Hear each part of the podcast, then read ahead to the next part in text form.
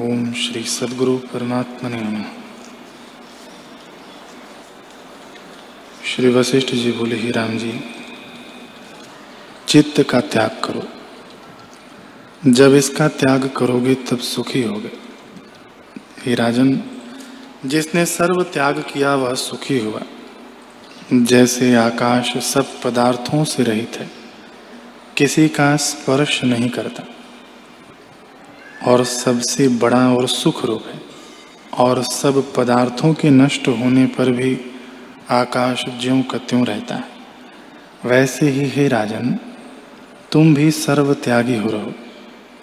राज्य, देह, कुटुंब और गृहस्थ आदि जो आश्रम हैं, उन सब की चित्त ने कल्पना की है।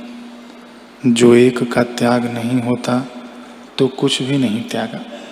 जब चित्त का त्याग करो, तब सर्व त्यागी हो।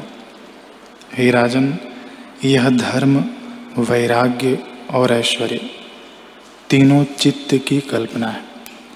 जब चित्त पुण्य कर्म में लगता है, तब पुण्य ही प्राप्त होता है, और जब पाप क्रिया में लगता है, तब पाप ही प्राप्त होकर अधर्म और दरिद्र होता है। जब पुण्य का फल उदय होता है, तब सुख प्राप्त होता है, और जब पाप का उदय होता है, तब दुख प्राप्त होता है। इससे जन्म मरण से, जन्म मरण के दुख नहीं मिटते। जब चित्त का त्याग होता है, तब सब दुख नष्ट हो जाते हैं। हे राजन, जो पुरुष किसी वस्तु को नहीं चाहता, उसकी बहुत पूजा होती है। जो कहता है कि यह वस्तु को मुझे दे उसको कोई नहीं देता। इससे सर्व त्याग कर सुखी हो रहा है।